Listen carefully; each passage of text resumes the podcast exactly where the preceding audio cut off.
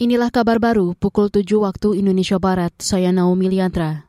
Mabes Polri menyarankan keluarga Brigadir J atau Noprian Syah Yosua Huta Barat melaporkan dugaan peretasan ponsel usai insiden baku tembak di rumah dinas Kadif Propam Verdi Sambo.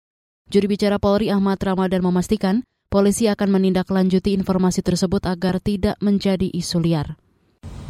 Ya, itu informasi ya, informasi yang yang kami belum terima ya tentu nanti kita akan cek kembali apakah benar informasi tersebut ya kalau memang ada peretasan gitu tentu bisa melaporkan kepada kepolisian terdekat ya.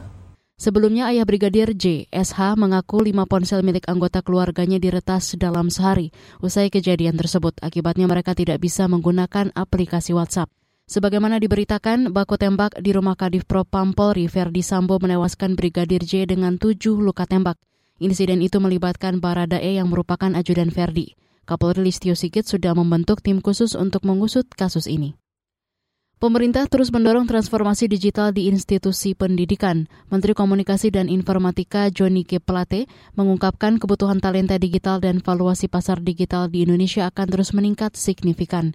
Hal itu diungkapkan Johnny saat memberikan orasi ilmiah di Yogyakarta kemarin di tahun 2030 Indonesia menjadi salah satu powerhouse di Asia Tenggara. Diperkirakan akan memiliki 113 juta penduduk berusia produktif. Valuasi ekonomi digital Indonesia di tahun 2030 tidak kurang dari 315,5 miliar dolar Amerika Serikat atau setara dengan lebih dari 4.500 triliun Menteri Komunikasi dan Informatika Joni G. Pelate mengatakan pada 2025 diperkirakan akan muncul 97 juta pekerja baru sebagai implikasi dan transformasi digital.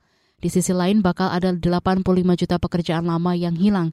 Di masa depan persaingan di dunia kerja diprediksi tak hanya terjadi antar manusia tetapi juga dengan mesin dan algoritma. Kita ke informasi olahraga. Pelatih timnas sepak bola U19 Thailand Salvador Garcia menyebut timnya sudah mencoba segala cara tapi tetap kalah 0-2 dari Laos. Dikutip dari CNN Indonesia, Garcia menempatkan dua penyerang di pertengahan laga dan tiga penyerang di akhir. Gonta ganti formasi juga sudah ditetapkan tetapi tak berbuah gol. Sementara dua gol kemenangan Laos dilesakan Peter Pantafong di menit ke-8 dan Narongsak di menit ke-84. Garcia mengaku sedih Thailand gagal melaju ke final. Ia meluapkan kekecewaannya dengan berjalan seorang diri ke tengah lapangan setelah pertandingan usai. Menurutnya, para pemain juga terpukul. Mental mereka runtuh setelah Laos mencetak gol kedua. Thailand akan menghadapi Vietnam di laga perebutan tempat ketiga Jumat besok. Sementara laga puncak akan mempertemukan Laos dengan Malaysia. Demikian kabar baru KBR, saya Naomi Liandra undur diri.